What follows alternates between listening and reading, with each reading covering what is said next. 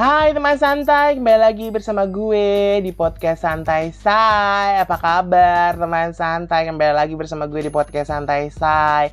Semoga kalian dalam keadaan sehat dan bahagia, dan kalau sedang sakit semoga sehat kembali. Dan jika sedang sedih, semoga masalahnya cepat selesai, karena memang hidup itu penuh liku-liku ya, seperti lagu dangdut. Hidup penuh liku-liku. Allah. Nah, kita membahas apa sih teman santai? Gua akan membahas tentang air, tentang minum air.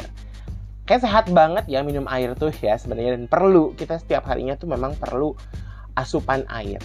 Tapi uh, minum air tuh kan merupakan salah satu gaya hidup sehat ya, yang banyak disarankan oleh pakar nutrisi atau ahli gizi sebagai bagian dari menjaga kesehatan tubuh. Tapi teman santai, apa jadinya jika tubuh menerima asupan air yang berlebihan? Apakah akan mempengaruhi tubuh kita? Nah, beberapa orang mungkin khawatir tentang serangan dehidrasi. Namun, bagaimana bila kita terkena overhidrasi? Karena sama berbahayanya loh teman santai, eh, teman santai dengan kekurangan cairan dalam tubuh. Minum air terlalu banyak dapat menyebabkan keracunan air yang disebut hyponatremia, yang menyebabkan bagian dalam sel terlalu banyak air karena kadar natrium yang rendah gitu. Jadi eh, ternyata terlalu banyak minum air juga tidak baik. Dalam kasus yang parah, keracunan air dapat menyebabkan masalah serius seperti kejang, koma, dan dalam beberapa kasus yang terjadi adalah kematian. Nah, ada beberapa penyakit atau ada beberapa uh, peny- uh, penyakit uh, gini lah, apa? gangguan kesehatan nih, yang dokter tuh menyarankan untuk tidak terlalu banyak mengkonsumsi air. Itu ada gitu kan. Kayak dulu bokap gue sakit liver, dia itu memang sirkulasi buang air kecilnya memang harus sering gitu, karena kalau terlalu banyak minum air pun dia jadi bengkak kakinya gitu. Jadi dia minum airnya tuh dalam bentuk es batu. Nah, itu karena penyakit. Tapi ini kalau misalkan kita dalam keadaan sehat pun e, minum terlalu banyak air juga ada gangguan yang akan terjadi gitu, atau ada ya biasa dibilang namanya overhidrasi, atau mungkin kita bisa keracunan air. Nah, dilansir dari the healthy dot com, jadi ini ada beberapa tanda-tanda overhidrasi karena atau kelebihan e, minum air. Kita e, kita simak ya teman santai ya gitu kan. Yang pertama adalah ketergantungan terhadap air dengan selalu membawa sebotol air kemanapun. Jika kalian membawa botol air sepanjang hari dan segera mengisinya kembali ketika habis, mungkin aja e, kalian minum air terlalu banyak gitu. Ya, minum air secara terus-menerus dapat menyebabkan kadar natrium dalam dalam darah menjadi rendah dan menyebabkan sel-sel di tubuh akan membengkak. Gimana tuh? Ya. Nah, uh, menurut Tamara Hew-Butler, P H D, seorang profesor ilmu olahraga di Universitas Auckland di Rochester, Miami, Amerika Serikat, mengatakan bahwa ini akan sangat berbahaya jika otak menjadi bengkak. Otak menjadi bengkak karena mi- terlalu banyak minum air. Nah kan?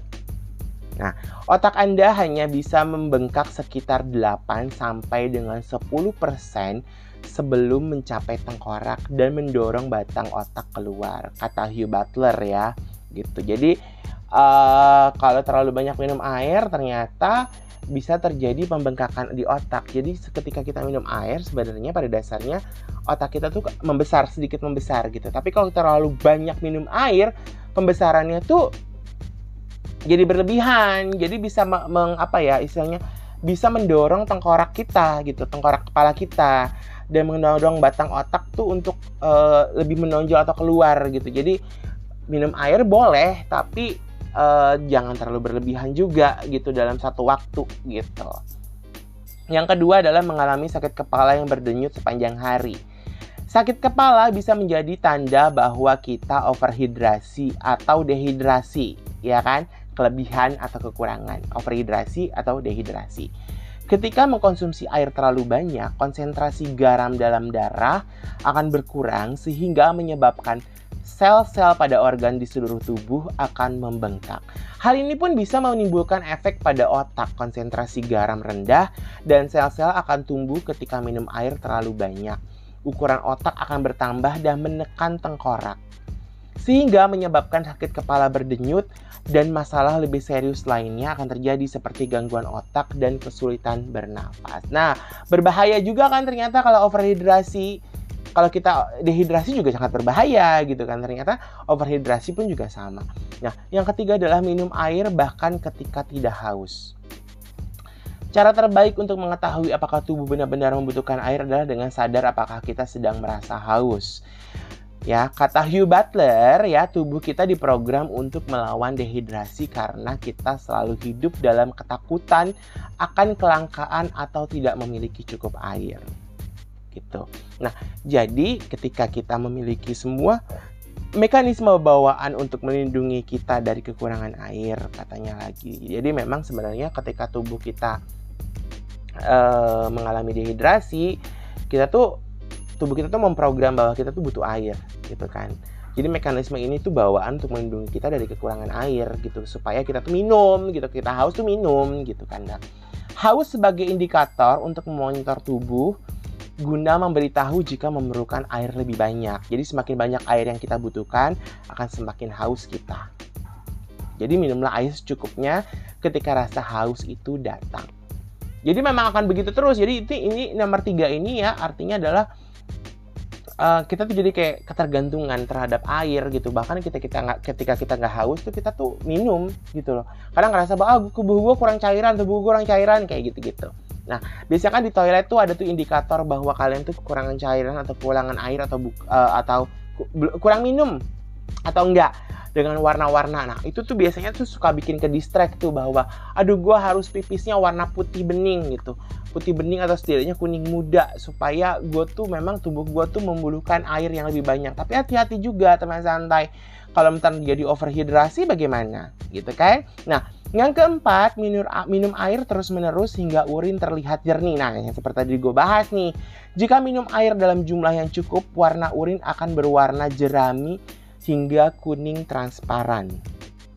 Ya, meskipun sebagian besar orang percaya bahwa urin yang jernih adalah tanda hidrasi yang paling sehat, memiliki urin tanpa pigmentasi sama sekali bisa menjadi tanda bahwa uh, kita tuh minum terlalu banyak air. Minum air sebanyak delapan sampai sepuluh gelas sehari dianggap sebagai jumlah yang normal, tergantung pada tinggi badan, berat badan, dan juga pola olahraga. Jadi sebenarnya minum air dengan uh, delapan sampai sepuluh gelas sehari itu ya memang itu normal gitu loh. Jadi coba kalian juga bisa tahu bahwa berat badannya berapa, tinggi badannya berapa, lalu pola olahraganya bagaimana, aktivitas tubuh kalian itu seperti apa gitu kan. Jadi apakah memang kalau biasanya olahragawan kan memang membutuhkan cairan tubuh yang lebih, cairan ya, itu uh, air yang lebih banyak karena kan dia berkeringat, karena airnya itu dikeluarkan terus melalui keringat gitu. Nah, yang kelima adalah sering buang air kecil termasuk pada malam hari. Sering terbangun di tengah malam untuk buang air kecil, ini tanda tubuh terlalu banyak air, teman santai. Rata-rata buang air kecil dalam sehari sekitar enam sampai delapan kali sehari. Bila mengalami buang air kecil lebih daripada sepuluh kali sehari, bisa saja terlalu banyak air di dalam tubuh dari jumlah yang dibutuhkan, teman santai. Jadi tipsnya agar tidak buang air di malam hari adalah dengan minum satu gelas terakhir air beberapa jam sebelum tidur. Hal ini juga memberi waktu bagi ginjal untuk menyaring air ke seluruh tubuh. Yang keenam adalah merasa mual atau mengalami muntah. Gejala overhidrasi sangat mirip dengan dehidrasi. Ketika terlalu banyak air di ginjal mencapai titik di mana mereka tidak dapat membuang kelebihan cairan, hal ini mengarah pada pengumpulan air di dalam tubuh. Hal ini menyebabkan semua eh, sejumlah gejala yang tidak menyenangkan termasuk mual, muntah, dan diare. Nah, ya kan teman santai. Nah, yang ketujuh adalah terjadi pembengkakan dan perubahan warna di tangan, bibir, dan kaki. Dalam beberapa kasus hyponatremia, orang akan mengalami pembengkakan atau perubahan warna yang nyata di tangan, bibir, dan juga kaki. Jadi ketika semua sel di seluruh tubuh membengkak, kulit akan mulai terlihat membengkak juga. Orang yang terlalu banyak minum air dapat menambah berat badan secara tiba-tiba karena pembengkakan dan kelebihan air di dalam darah. Nah, Bila melihat gejala-gejala tersebut ya pada tubuh kalian, ada baiknya untuk mengurangi asupan air terlebih dahulu karena kandungan air sudah berlebihan di tubuh. Gitu kan, kayak bokap gue tuh ketika sakit uh, liver dulu, dia memang uh, uh, asupan airnya, kandungan air dalam tubuhnya tuh terlampau banyak, sementara buang air kecilnya itu agak sulit gitu. Jadi ketika itu dokter menyarankan untuk ketika haus uh, menggunakan es batu gitu supaya asupan airnya tidak berlebihan gitu, karena memang bokap gue tuh supaya kakinya jadi kakinya tuh jadi bengkak, teman santai. Jadi kata dokter itu kayak kandungan airnya terlalu banyak, dan itu juga salah satunya selain air juga eh, apa ya terlalu banyak, biasanya juga kandungan garam gitu kan. Jadi ketika orang yang memiliki penyakit tertentu itu kurangin garam supaya garam itu tidak mengikat air, jadi supaya air itu tuh tidak tidak membuat tubuh kita menjadi beng, apa membengkak gitu loh. Yang kedelapan adalah otot terasa lemah dan cenderung mudah kram. Memiliki tubuh yang sehat dan berfungsi dengan baik adalah bagaimana kita menjaga keseimbangan. Ketika minum terlalu banyak air, kadar elektrolit turun dan keseimbangan terganggu, teman santai. Kadar elektrolit yang rendah dapat menyebabkan sejumlah gejala yang tidak menyenangkan termasuk kejang otot atau kram. Masalah otot dapat dicegah dengan mengganti beberapa gelas air sehari dengan air kelapa yang mengandung seratus persen elektrolit alami. Nah, ini juga bisa jadi alternatif ketika uh, apa ya istilah kata uh, kita membutuhkan elektrolit dalam tubuh kita, ya kita coba minum air kelapa. Itu bisa menambah uh, kadar atau kandungan elektrolit yang ada dalam tubuh kita, dan ini alami ya kalau kelapa ya gitu kan. Dan yang kesembilan adalah merasa lelah. Ginjal bertanggung jawab untuk menyaring air yang dikonsumsi tubuh dan memastikan tingkat cairan dalam aliran darah seimbang. Ketika minum terlalu banyak air, ginjal akan bekerja lebih keras sehingga menciptakan reaksi stres dari hormon yang membuat tubuh stres dan lelah. Nah, jika teman santai berju- berjuang untuk bangun dari tempat tidur di pagi hari, kemungkinan terjadi tekanan yang tidak perlu secara berlebihan pada ginjal. Gitu, teman santai. Nah, gimana teman santai? Minum air baik untuk kesehatan, tapi kalau berlebihan juga nggak baik ya. Semoga informasi yang gue berikan bisa memberikan manfaat bagi kalian semua. Minum air memang baik ya. Tadi gue bilang, kalau berlebihan ya jadi kayak gitu gitu. Tapi memang benar teman santai, sesuatu yang berlebihan itu tidak baik. Mungkin kalau kita terlalu mencintai seseorang, ending-endingnya juga nggak baik. Sampai jumpa. Salam santai. Say.